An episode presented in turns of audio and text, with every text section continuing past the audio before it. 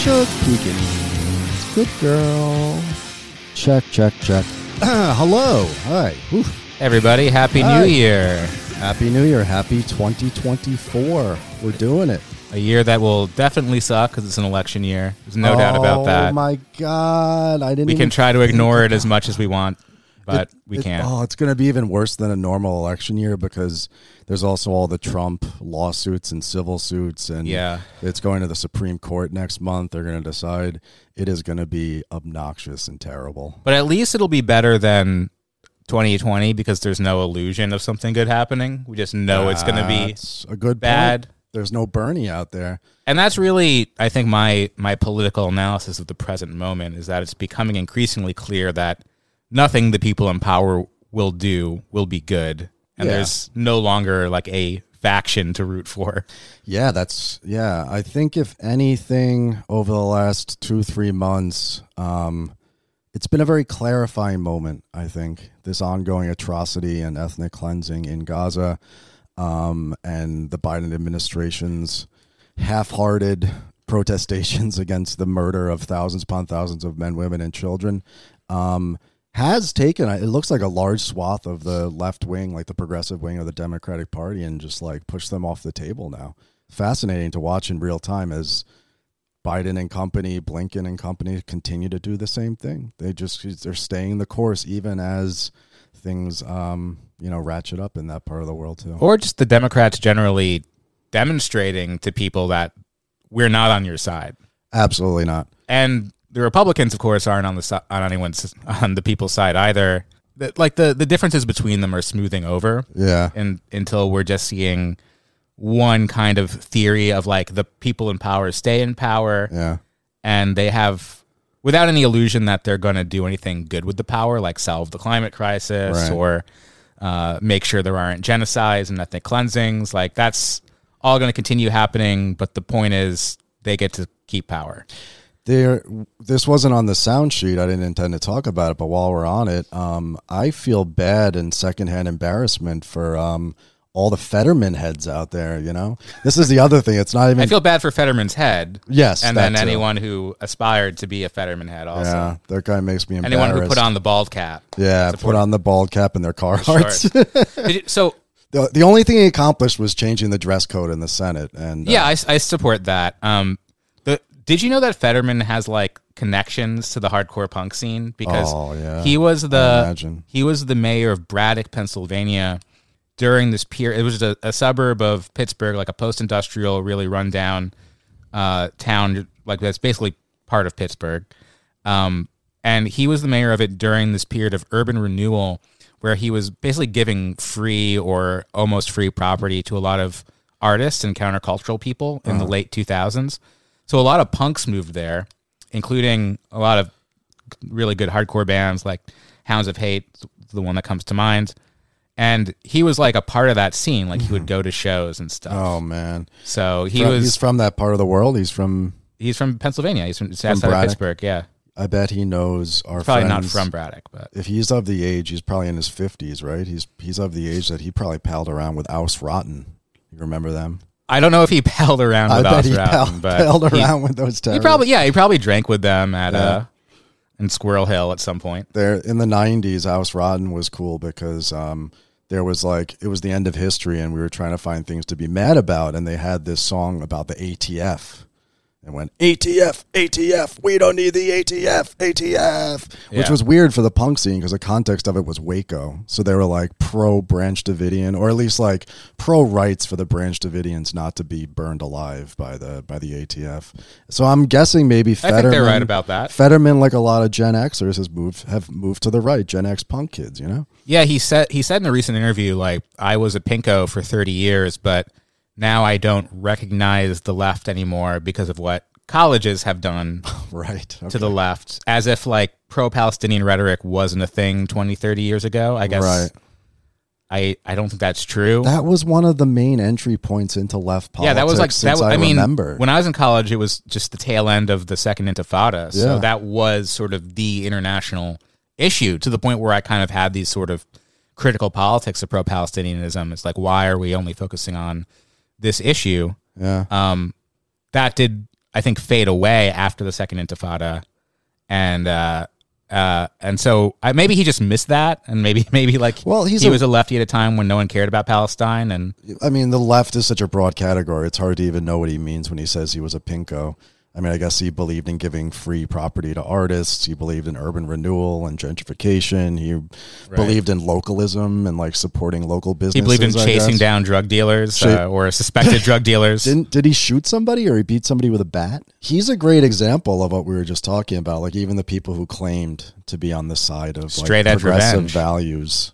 Yeah, he's um, he's gone the other way now. So where do you look? Where do you look for social change? You know, you can't. The most progressive American president since FDR is like prosecuting a near genocidal. We don't. I, do you think it's genocide? What's happening in Gaza? Yeah, at this point, I do. I mean, it's it seems like the division is whether they will ethnically cleanse the entire area and settle it, or I don't know what the the Israeli opposition to that is, but there is, I guess, divisions there. The the opposite. Um, but I, I do think that the way Israel is prosecuting the war is to just kill as many people as possible. They, they are like obsessed with birth rates and like population and, and like the demographic differences. I really, uh, in my past, didn't understand quite how much they care about removing as many Palestinian lives as possible, killing as many people, like maximizing collateral damage has been sort of the strategy. Ye- if you could even call it collateral damage, because it's unclear that these strikes are actually targeting anyone. I mean, what they are targeting is um, civilian infrastructure. Like this was, there's just been a whole lot of debate online and in uh, newspapers and all over the place about this definition of genocide. Are we going to use like the UN definition, the Nuremberg trial definition, or is it like the Armenian genocide where like a couple million people are marched out in the desert to like literally all be killed? I didn't get involved in that debate because I think it's uh, when you're talking when you're discussing these definitional things, I think you need to like be really clear about what's actually happening instead of throwing words around. But it really changed for me like 2 3 weeks ago when you started to see the like absolute destruction of uh, civilian infrastructure, not just hospitals, but like, you know, sewage treatment, roads, bridges, everything like that, making the place uninhabitable. And also, what you saw very clearly, uh, which is like the similar to like the Katyn Forest massacre, an attempt to obliterate not just Hamas but like the entirety, the entire like intelligentsia Yeah, of the, the class. people, the middle class. I- I heard and- an interview and in a- journalists as well. One of the first neighborhoods in Gaza City they flattened was like the middle class neighborhood, like surrounding the central school. It's an attempt to make life in Gaza impossible Yeah, they- and destroy, literally Right. destroy an entire society. Mhm. Which, I, for me, like that obviously crosses the line into something. And there was this crazy idea they had that Egypt was somehow going to accept 2.3 million refugees and that even the United States was going to allow that to happen. When that didn't come through, despite some efforts, you know, on both sides to try to convince uh, this uh, like local powers to accept the ethnic cleansing of Gaza, like the actual literal like expulsion of peoples. Now it seems like what they're trying to do is make life so unlivable that I guess Gazan refugees are going to storm the Egyptian border, and it's going to be some sort of like hmm. chaotic thing, or like the starvation and disease gets so bad that finally they'll relent to to ethnic cleansing. It is. I mean, we're watching in real time an atrocity that is reminiscent of the 20th century. It's like a mid 20th century, early 20th century type atrocity. It's- And it's not- it's- to watch. It's not it not. I mean, like we talked about last year, the the ethnic cleansing of Nagorno Karabakh of Muslims into Bangladesh from Myanmar, which, Mm. you know, things that we don't really talk much about or know much about. Um, this is on a I, I think a larger scale and a larger intensity in terms of like the way it's being pushed with just bombs and destruction of cities in a very short period of time. And then even on top of that, I think what's really resonating, besides just the horrible images that are coming out and the numbers that are coming out, is the fact that the international condemnation from like the voices that really matter, like you, you know, the, the first world countries, not there even in a performative way. Yeah. Like the Biden administration, despite saying like a thing or two about like Israel should do a little better, is really like clearly supporting it all the way, as is Germany, as is England. Uh, and so it's just sending a message that like not only is genocide continuing to happen, but we don't really like have the there's no even political will, let alone the mechanisms to stop it, Yeah. unless it's someone we don't like doing it. Right, right. I mean, I think I hate to take a nuanced position on this and in the Biden administration, but they've put themselves in such a monstrous position that they're on the one hand providing 2,000 pound bombs that are just flattening entire neighborhoods of Gaza, killing tens of thousands of people. They're signing off on, um, I guess, uh, the invasion and bombing of hospitals and all the way down the line. But at the same time, they claim they're working behind the scenes to make you know the worst um, the worst effects of it to try to ease off of them a little bit. And it just seems to me it's such an absolute obscenity um, to to watch this happen in real time, um, but also to see the way, like you said, the cowardice of all the various different ruling classes of Europe, including Sweden and Denmark, places that have traditionally been uh, sympathetic towards uh, the people of uh, of Palestine. Um, at the same time, though, you do have, I think, a real isolation of the United States happening. Like the United States' ability to sit on the Security Council of the UN and veto various resolutions or abstain, as the case may be, has we've seen over the last couple few months that America gets more and more isolated. This is maybe the larger context of the thing. If we can try to like zoom out a little bit from the ongoing genocide that's happening, is this continuing isolation of the United States, this uh, continuing attenuation of American power, and this continued uh, failure of the United States to succeed in the various different geopolitical aims it puts forth. If the attempt was to try to make this Gaza war a precise war, uh, or as the Biden administration says, to use special operations and precision bombing uh, and human intelligence on the ground and Hosky re- rescue teams. It has failed absolutely miserably, and it's the worst of both worlds for the United States. You have moral revulsion from 90% of the world's population towards the United States, and the inability to have America's uh, ally and patron, um, Israel, uh, do what America asks.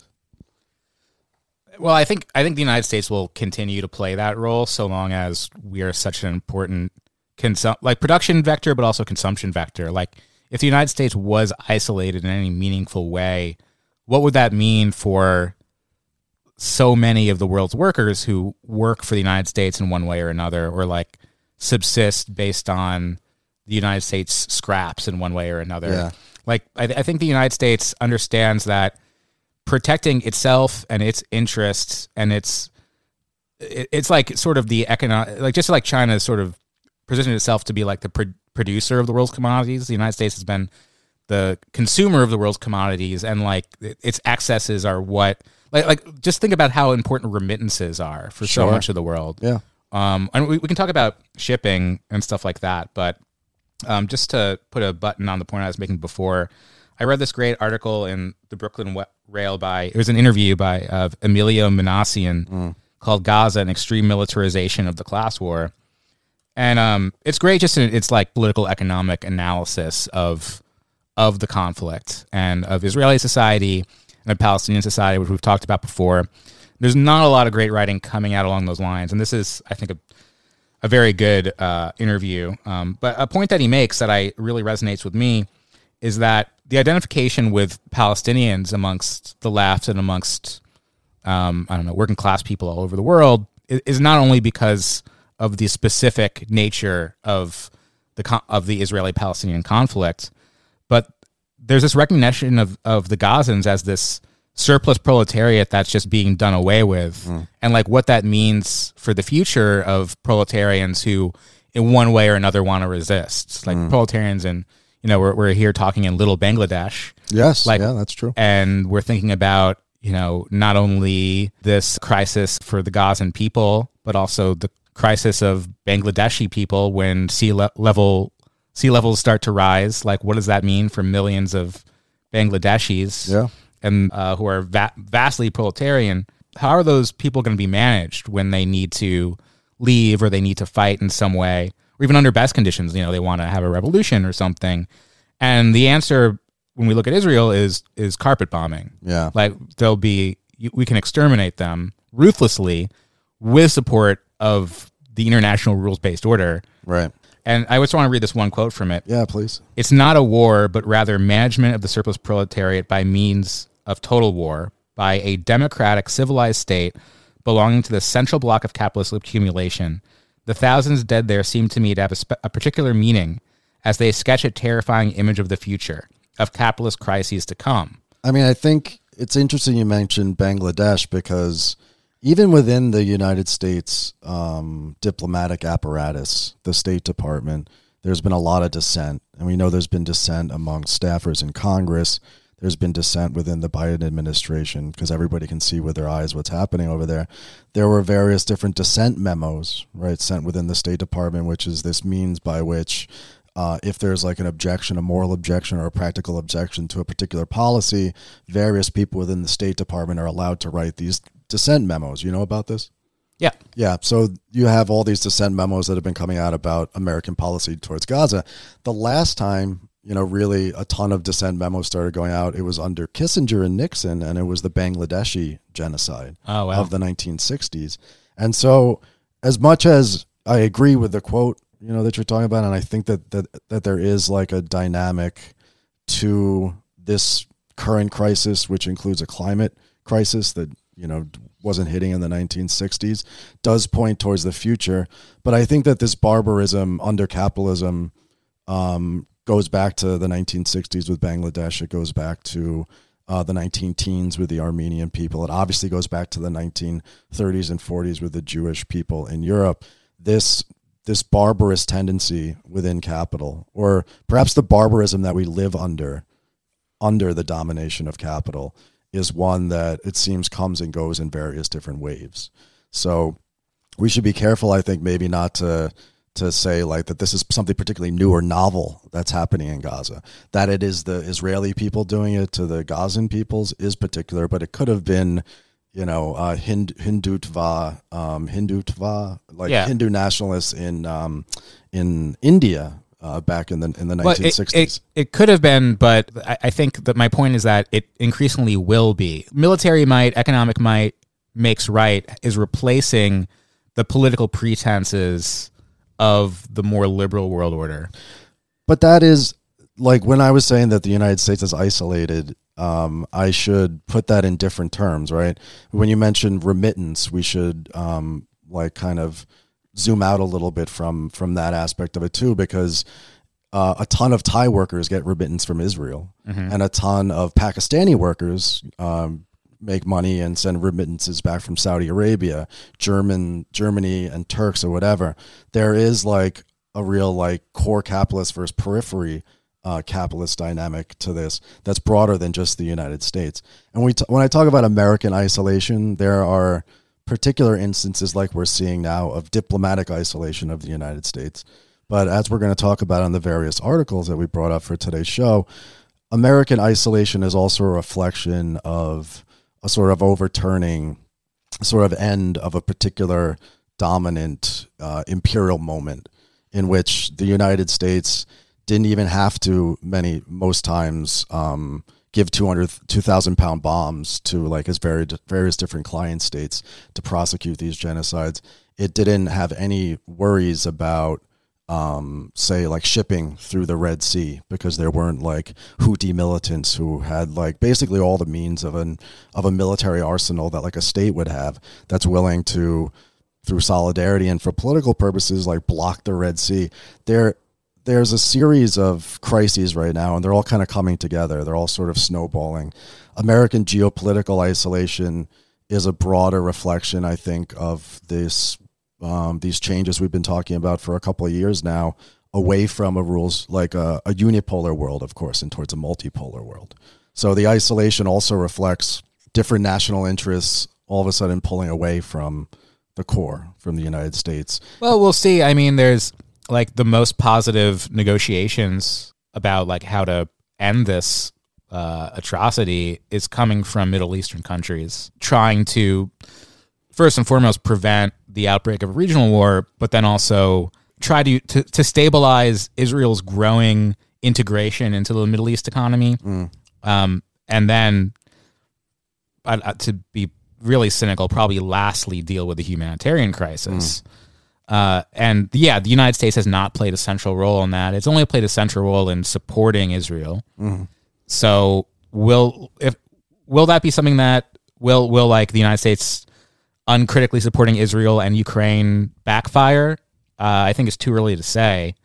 Um, but I I'm not I'm not convinced of that yet. But let's get into the let's talk more about the operation enduring prosperity or whatever. Enduring prosperity is Because that what it's- it's, it's- called? It is it is very interesting to, to see such a marginal militant group pose this kind of challenge to you know like the the lifeblood of world capital Yeah. um, and the article uh, from the the times This article is called Red Sea Attacks Leave Shipping Companies with Difficult Choices. uh, it, it sort of concludes that shipping is in a better place now than it was during the pandemic and is also in a more versatile position. Um, so even so, to the extent that some shipping has been redirected and not all of it, like for example, oil is is moving completely freely, uh, and I, I read I've read something to the effect that this is causing something of an economic crisis in Israel because a lot of ships aren't coming in that would normally, or like shipping costs are much higher for Israel and Middle Eastern ports specifically. Uh, but something that was buried in that article that's uh, I haven't heard mentioned is that the Panama Canal now has really low water levels as a result of a drought. Drought, yeah. So not only are ships having to go around South Africa uh, instead of going through the Suez Canal, but ships are having to go past the what is the Cape of Good Hope? Or, Yeah, yeah, yeah. Uh, yeah, down um pa- down. past Chile, yeah, go yeah. go past. Yeah, Patagonia. Has has to take that route because the Panama Canal is now uh, semi impassable. Yeah. Um, so you get the convergence of this political crisis, this ethnic crisis, and then the the climate crisis at the same time, testing the supply chain and the supply chain sort of organically through the the need for these products. Basically, everything that gets shipped needs to adjust to that. And the article claims that it's adjusting fairly well. Yeah. I Uh, mean, but the fact that Houthis armed with these kind of makeshift drones, I mean, I don't under, I don't totally understand how they're supplied. I guess through Iran or something. I'm not sure. Uh, but presumably through Iran, yeah. but you got to assume that some of what they're getting is just from these ships too. Like ships are coming into Middle Eastern ports, and that makes its way one way or another to the Houthis. Um, so it's it's like the the international supply chains creating its own crisis of arming militant groups who are opposed for one reason or another to the supply chain yeah. and then trying to maintain itself uninterrupted despite that crisis. It's a really interesting it's it's fa- question. it's fascinating. And that's why I put it um, on on today's episode because if you remember, just a couple years ago, remember Evergrande? Remember we were cheering on when that wonderful ship, um, Mm-hmm. which was a crashed? much, I think, worse situation uh, for international shipping than this. it, that was like a signal that showed uh, the potential for blockages, and it happens during the um, coronavirus pandemic and this all the blockages at the various ports all around the world, the lack of ships to move goods, uh, the lack of workers to move those goods off the port. You've had shipping and the sea lanes start to to go from like an accidental crisis uh, with the Evergrande and with COVID, uh, and then a stabilization. But now we're starting to see a political crisis on the high seas. This is like master and commander shit, right? And I think that the seas are a broader flashpoint beyond even the Red Sea, beyond the ecological stuff too. What is this Taiwan shit about? You know, what is what are these ratcheting tensions in the South China Sea about? They're about control of shipping lanes. I mean, they're about a lot of different things, right? The Taiwan And the production of semiconductors, right? Yes, yeah. Per, so the semi there's like Which the are needed for drones. yeah, and also probably needed for ships. Uh-huh. you know, it's all connected, man. But like what China is proposing to do and what China is doing, it looks like, is is creating a blue water fleet, a fleet capable of doing that very important but I I think often unappreciated role that the U.S. Navy does, which is, and the British Navy to a smaller extent, which is to keep the international shipping lanes open and free from piracy, uh, to basically be the the sort of sinews and veins of international trade. Uh, now there's competitors within this, which is fascinating. And now, like accidental crises in the Suez Canal, these pressure points that we've been talking about as communists for a long time.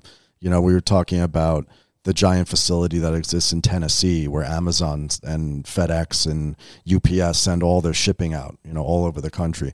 How could we imagine communist organizing that could actually start to use these pressure points in order to build class power? That's not exactly what's happening right now with the Houthis in the Red Sea, but we're starting. Well, to it sort of ship- is because okay, so the Houthis aren't communists. Obviously, they're Yeah. they're as far as I can tell, like a far right group. Yeah, Uh, but what they what what they've shown is that sort of marginal militant groups can kind of assert their demands on shipping, and then what's the response to that going to be? The U.S. Army isn't mobilizing to destroy Gaza; mm. they're just outsourcing that to Israel. Mm-hmm. But they are mobilizing to ensure those shipping lanes. yeah. And you know, there, there had been like a socialist revolution in Yemen before, and we saw the the destruction of that revolution in, in order to uh, it, it, partially in order to secure those ports. Yes, yeah. So again, I think this leads us back to like, well, how how are these pressure points exerted by marginal political groups, or or like, let's say one day it could be asserted by Yemeni workers instead of Yemeni militants? Well, it would be put down militarily. Mm-hmm. The ports would be seized and you know taken over by an international military co- coalition or the United States Or the UN. or Israel or yeah, it- so the you know the the reproduction of the global capitalist economy will become more heavily militarized I think to prevent you know it's like it's going to be like a new phase of the war on terror in a way uh, but it'll be explicitly against the potential of some kind of like international workers uh, ability to control those things right, right, right. but you know, also that kind of military mobilization, that sort of like intense repression breeds more resistance Yeah. in various ways. And unfortunately that resistance now is being centralized in kind of proxy groups. There's a there's a paranoid vision, uh, and you see it on the on the liberal left, and you also see it on the neoconservative right. This paranoid vision that is redolent of like John Birch Society shit uh, from the 1950s and 60s, where there's like a grand conspiracy uh, that the multipolar world that's arising is basically uh, I don't know coordinated through um, Beijing and coordinated through Moscow, and there is this axis of resistance uh, that spans from um, Shia forces in uh, Iraq to Hezbollah in Lebanon to the Houthis in Yemen uh, and and other smaller groups beyond that. That there is some sort of like block forming uh, and that all of these pressures that are rising are part of a concerted action to take down American hegemony, right? To like destroy the rules based international order, to destroy the West.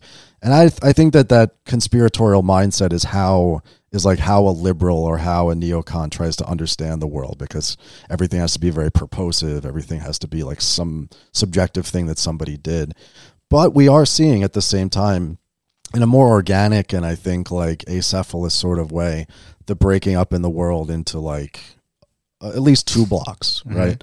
With uh, China and Russia And Iran, and Iran. Um, who, who have when when like uh, the the Strait of Hormuz was discussed, like this was sort of the the central concern that a lot of people had against Iran is that they have this choke point. yeah, they're they're able to assert this kind of choke point on the world economy, uh, and and I think that's that's been the driver of regime change logic for the United States absolutely. for so long. and is American part of American support for Israel beyond Uh-huh. its ideological support. Of course, it's uh, what was the term? I, I forget who Dean Acheson or something like that called Israel an unsinkable aircraft carrier, right in the right in the Middle East.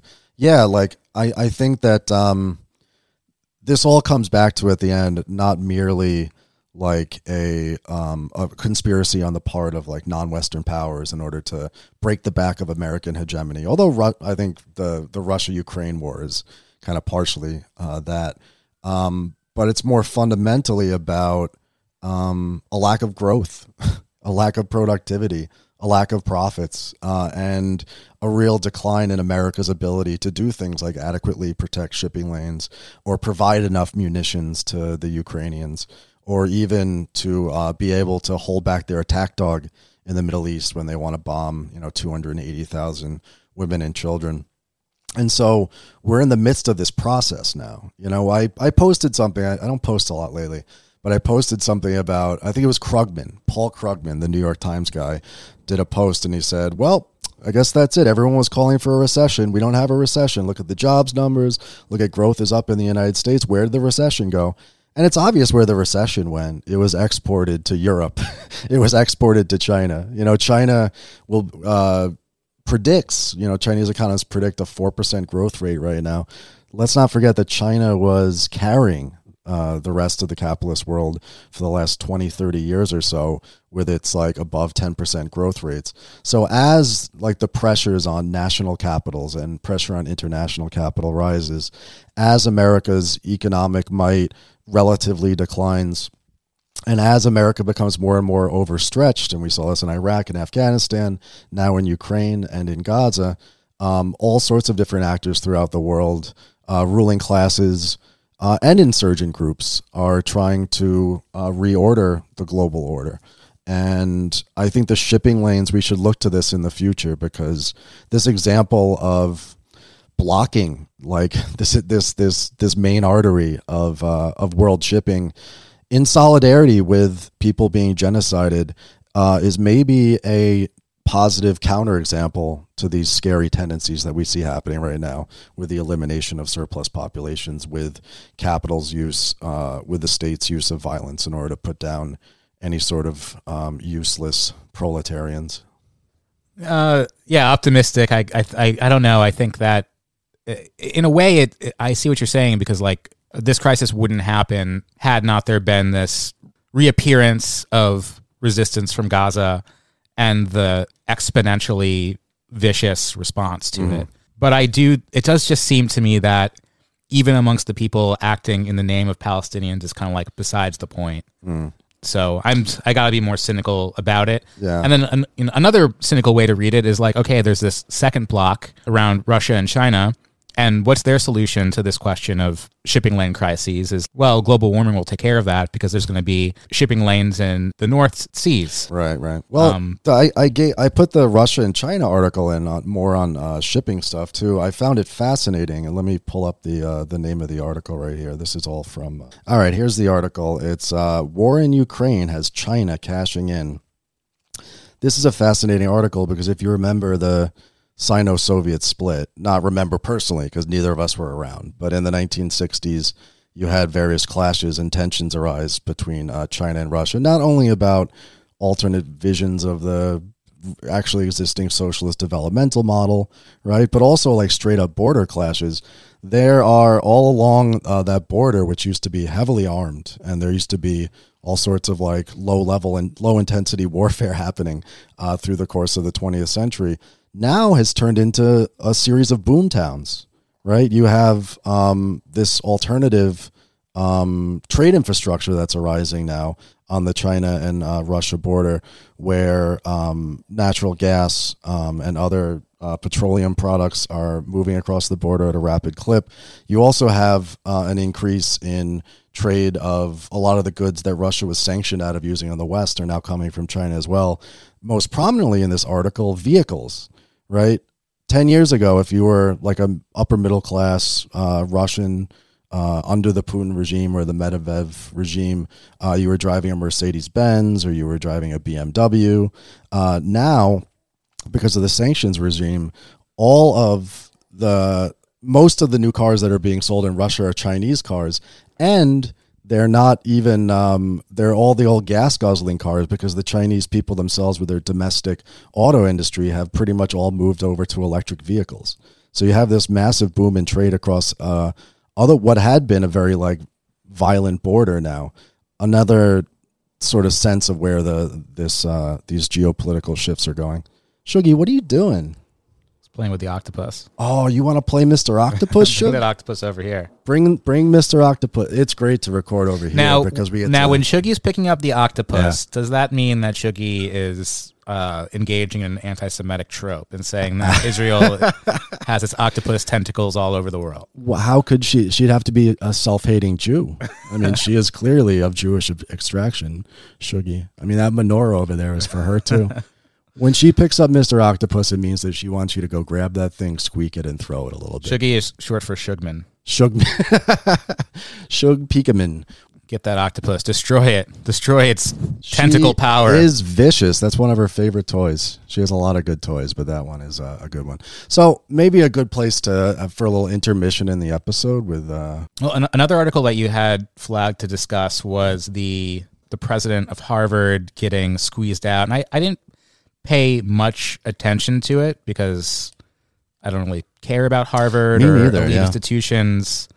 Um, but it is it is an interesting kind of political front in the United States, and as this the right wing has earned its legitimacy through a backlash against wokeism, is becoming an international culture war, or like the the signs of a split within the international intelligentsia and bourgeoisie. And I see that split being specifically um, a backlash to social justice thinking, uh, i- including uh, essentially the university as a place where someone might come to the opinion that the world order is fucked or Yeah. like the racial order in the United States or other countries are fucked or that colonialism is an ongoing process that should be uh, challenged and that you know people in Palestine deserve to the rights of citizenship, for example, or like if this is what we believe in liberal democracies is like the correct way for governments to behave. Uh, so the suppression of that kind of thinking um, has sort of combined with this post Black Lives Matter backlash against the assertion of uh, uh, uh, of like the the post civil rights movement in terms of black liberation, women's liberation, queer liberation, etc. The way that that became an academic world unto itself, and the backlash against that, starting as this kind of uh, facade of like protecting academic freedom yeah. or freedom of speech, has now fully morphed into the revanchist suppression of academic freedom and freedom of speech Yeah. through this very clear smokescreen of plagiarism. Right. Obviously, it's not a. This isn't about this woman plagiarized something because she was cleared in an internal review. Uh, it's that she wasn't able to suppress to the demands of her her donors and uh, the U.S. representatives in this like hearing the the pro Palestinian sentiment of students. Basically, she was fired because she wouldn't make pro Palestinian groups. She wouldn't ban those groups on campus the way that Columbia University did, for example. And there was pressure from Zionist groups and from the right to defund these institutions if they wouldn't do that. And the the logic of it is that the universities are teaching, like the universities and TikTok are teaching kids Especially TikTok. to hate yeah. Israel Yeah. as a way they to start side, on TikTok, then they go to Harvard and they learn the real shit. it's a way to sidestep the you know like people aren't like learning that Israel is bad in school. They're learning it from the news. Like Yeah. no matter what the news is saying, they're seeing what's happening and they're like, well, this is fucked up. We have to protest this. Like people feel um, disgusted and outrage about how the United States is supporting this. And so they're protesting and they're correct. And there's no argument against it. Like when I go to pro Palestine protests in New York, people aren't arguing with the protesters. Mm. They're just mad that the protesters exist. yeah. So they're just the same way that Black Lives Matter, you know, what was the argument against Black Lives Matter? Well, all lives matter, which means like, what about the cops? Like the cops should be able to like kill people because they're afraid for their lives. You know, it's not an argument with the questions of, of black liberation. It's an argument with should people be mad? Should people assert themselves? Should people protest? And the only way to logically suppress it is to say that, well, they're being manipulated by institutions in some way. And so the institutions need to be attacked. Mm-hmm. I think that's a really, really good analogy. If you think about like Israel is the cop, just merely on the beat trying to defend itself, you know, innocent. It's got this authority. It's what was the line that the Biden administration kept using? Uh, Israel has a duty and the obligation to protect itself from these genocidal terrorists, right? The same analogy works with the cop, right? The cop uh, puts his knee on somebody's neck while he was attempting to protect and serve. You know, these people have the authority to do this, and if you don't stand up for them, even if they do something, you know, a little bit off, right? Law and order breaks down. You're giving these, you're you're putting them at risk, right? Same arguments apply here. it's fascinating that you know college is supposed to be a place where you learn like the deep history and the structures of society or at least it's a place where you're supposed to be trained in order to like go on and live a productive middle class life having a decent job as like an engineer or as a writer or whatever the case may be the university um, has has really turned into this locus of struggle not really for the left as much as between the center left and the and the center right. Um, it's this giant proxy battle that's happening in these elite universities like Harvard and MIT that purposefully, I think, and very effectively turns the argument away from, say, the thousands of people being killed, the bombs falling every day, the 75 year history of dispossession of the Palestinian people, the 100 year history of Zionism in that particular area and what it meant for the people who had, lived there. Those, of course, questions get brushed away. Those questions, of course, that college is supposed to allow people to answer. Uh, and and think and speak seriously about. Instead, it turns into this big giant sideshow. And the right, like the new right or the dissident right, has uh, I think been reading a lot of Carl Schmitt and they're very much into now uh, the friend enemy distinction. This guy, Christopher Rufo, with the Manhattan Institute, has been very clear about this um, this tactic that they're using, this strategy, uh, in order to basically um, revamp, uh, tear down, and rebuild these institutions uh, to their liking. You know, basically take the progressive character of these universities and replace it with traditional values, whatever the case may be, right? But what they're doing is they're collecting scalps now, and they're press they're pulling these particular culture war levers, and it's working for like I don't know 20, 30 percent of Americans who get really really excited to see people they don't like with blue hair get punished, or see uh, successful black women get taken down a notch or two, right? But what's startling and fascinating about this entire thing is that, of course, all these people are from these institutions. All the people engaging in this high level culture war, the woke versus anti woke, right? These are places that they come from. They come from Harvard, they come from Columbia, they come from Stanford, and they're involved in this internecine warfare happening on these university campuses, completely removed from all the rest of us. But they think, and to a certain extent, it does work to keep this like long running increasingly absurd uh, culture war going in lieu of having like an actual politics, having actual solutions to people's problems, having an actual plan for the future, right? And so instead, now we're supposed to stand up for um, the DEI um, Harvard woman uh, president, right? Um, and have her back uh, against these you know terrible right wing ghouls who are coming to take down um, you know, successful women or whatever the case may be. What I'm trying to say is that if the left were to be, if the Marxist left were be to be liquidated from the universities, which might happen sometime in the next 5, 10, 15 years or There's so. Not much of it. There's not much of it there. There Yeah. was never that much there to begin with. Um, I don't think it would be that great of a loss for us. And what this is really about is not about Marxism. It's not about uh, communist theory or whatever it's an internecine struggle between like two wings of liberalism right now, which is fascinating to watch from the outside. And you can have some sympathy, I think, with one side or the other. But the university itself was already under threat. It was already self liquidating itself for the last 20, 30 years or so under neoliberalism with like the death of tenure and the rise of this administrative bloat on top of the thing. What the DEI, diversity, equity, inclusion, is that what it is? Mm-hmm.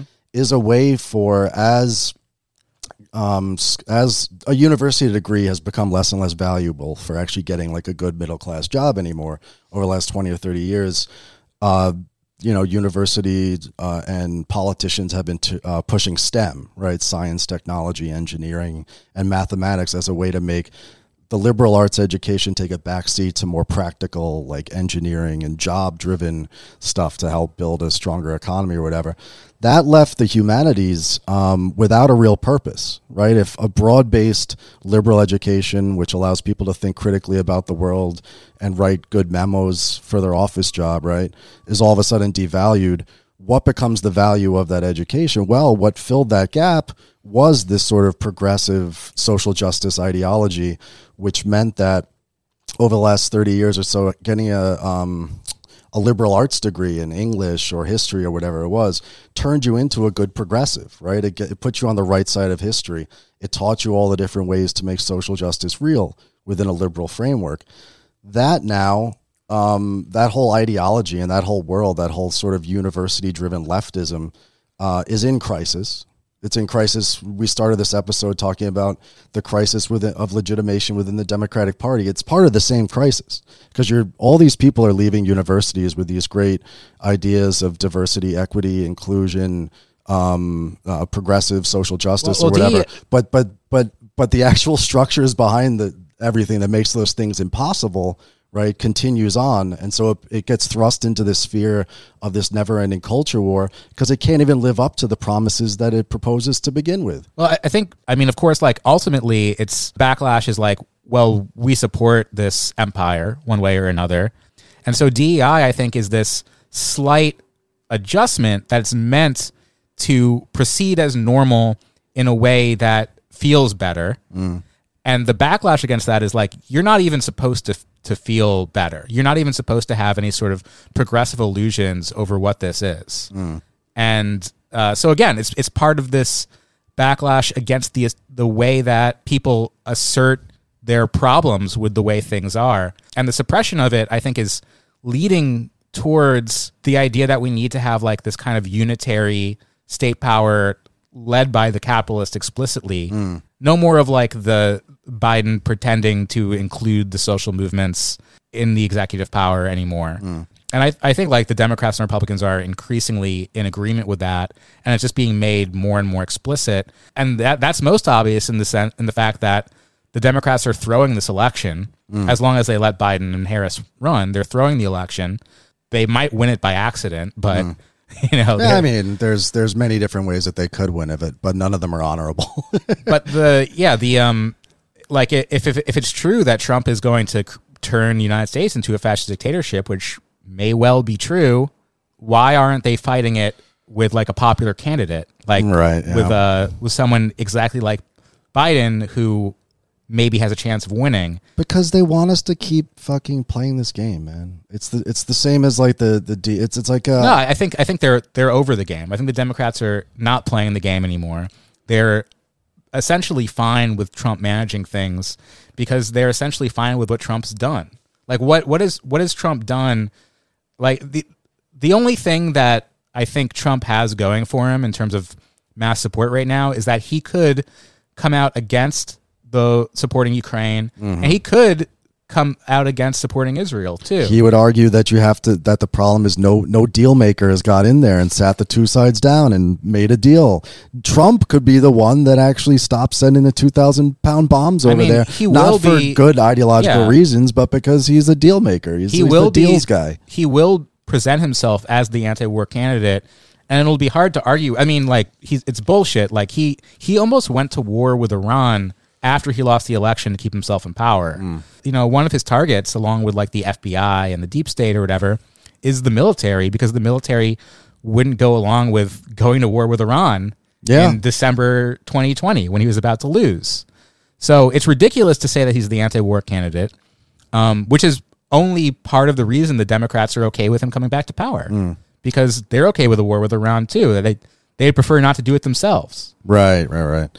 Yeah, I feel like um, the objection to uh, to Trump uh, is is a stylistic one. Certainly, I think that the fears about him and his rhetoric uh, and his um, inability to like keep a thought in his head or have any sort of organizational principles or whatsoever does scare the crap out of Democrats and progressives in this country. I think for good reason. Um, but I think that you know what Trump threatens uh, is in a is in a kind of mirror way what the DEI threatens, right? Trump threatens the deep state, and what is the deep state? But the administrative state. We talked about this on our last um, uh, news episode, right? Where like um, this idea of wiping out all sorts of different agencies, of getting rid of career bureaucrats, is the is the real threat at the heart of the Trump presidency, right? Is that what he did in a kind of inchoate and haphazard way last last time, uh, his last four years, he'll be able to actually succeed at, uh, which is like a radical uh, cutting down of um, like non like governmental organizations that are not elected right? Very like ancient sort of like 19th century conception of what american governance should be. What offends um, the liberals then is is this idea that like this the technocratic state the state which smooths out all the edges allegedly uh, of capital accumulation that ensures that workers have a fair and productive life uh, that that could come to an end that we'd be back into the jungle again. What they want in the universities is the, is the same thing, right? They want to wipe out a similar administrative quote unquote caste that exists within those universities to ensure fairness and equity or whatever. This is a battle over the administration of institutions, the institution of the university and the institution of the state, both of which right now are under uh, are within legitimacy crises and also various uh, threats uh, to, to, their own particular power. So these sort of proxy battles that that that come off as culture war battles are really this attempt to either attack or to salvage this sort of broader, big um, neoliberal, let's call it, conception of uh, bringing fairness and equity to capitalist accumulation and to the production of knowledge and workers. Yeah, exactly. So let's wrap it up there. Um, before we go, I just want to thank everyone for listening. Uh, in 2023, we're going to keep going strong in 2024. We have a lot of awesome guests lined up already. And if you want to continue supporting the show, please do at patreon.com slash the antifada. We have a special 2024 promotion. If you subscribe at the yearly $10 level, which gives you a, a big discount if you subscribe for the year, and you send me your mailing address – I will send you the George Floyd Uprising book, which I contributed to. It's edited by the Vortex Group. It's from PM Press, from the ground of the George Floyd Uprising, from New York, from Atlanta, from Kenosha, from Minneapolis. It's a really exciting read. If you like the show, I think you'll like the book a lot. So if you sign up at the $10 level for the year, I will send out that book to you. And if you subscribe at the $5 annual level, I'll send you something nice too. I think we're almost out of postcards, so I'll send the last ones out to the next subscribers, and then when the book is out, I've got like a I don't know maybe twenty copies of the book left. Oh, good, yeah. So yeah, please sign up. Yeah, we're gonna have a great time in 2024 with the election and various other things. Oh, um, and one other thing, um, I'm gonna start streaming on Twitch again. Oh yeah, uh, with my friend Pog Chan. We'll be watching and reacting to videos, talking about politics in real time. Hopefully, Sean will join us. Yeah, I'd love so, to. So uh, I'm not sure how often I'll do it, but twitch.tv slash the antifada. Please I, subscribe and check us out when we're live. I've been at this job for four months and it was supposed to be over by now, and I'm so sick of it. Uh, it should be ending next week, so I'll have time to do stuff like that. And if you've gotten this far, I'd like to announce that a uh, New York City meetup for the Antifada is uh, still a go. We're looking for we're looking at the last weekend of January. So if you're anywhere in the tri-state area, stay tuned. We're going to meet probably in the basement of a church somewhere and we're going to talk about plans. Oh, the church meetings are coming back. Oh, they're coming back in a big way, baby. Church commission. The church commission is back and now it's communist. So yeah, uh, I remember the last time that. Sean hosted a church meeting and uh, oh. let's just say you don't want to miss it. No, you don't want to miss it. Uh, we'll see you there.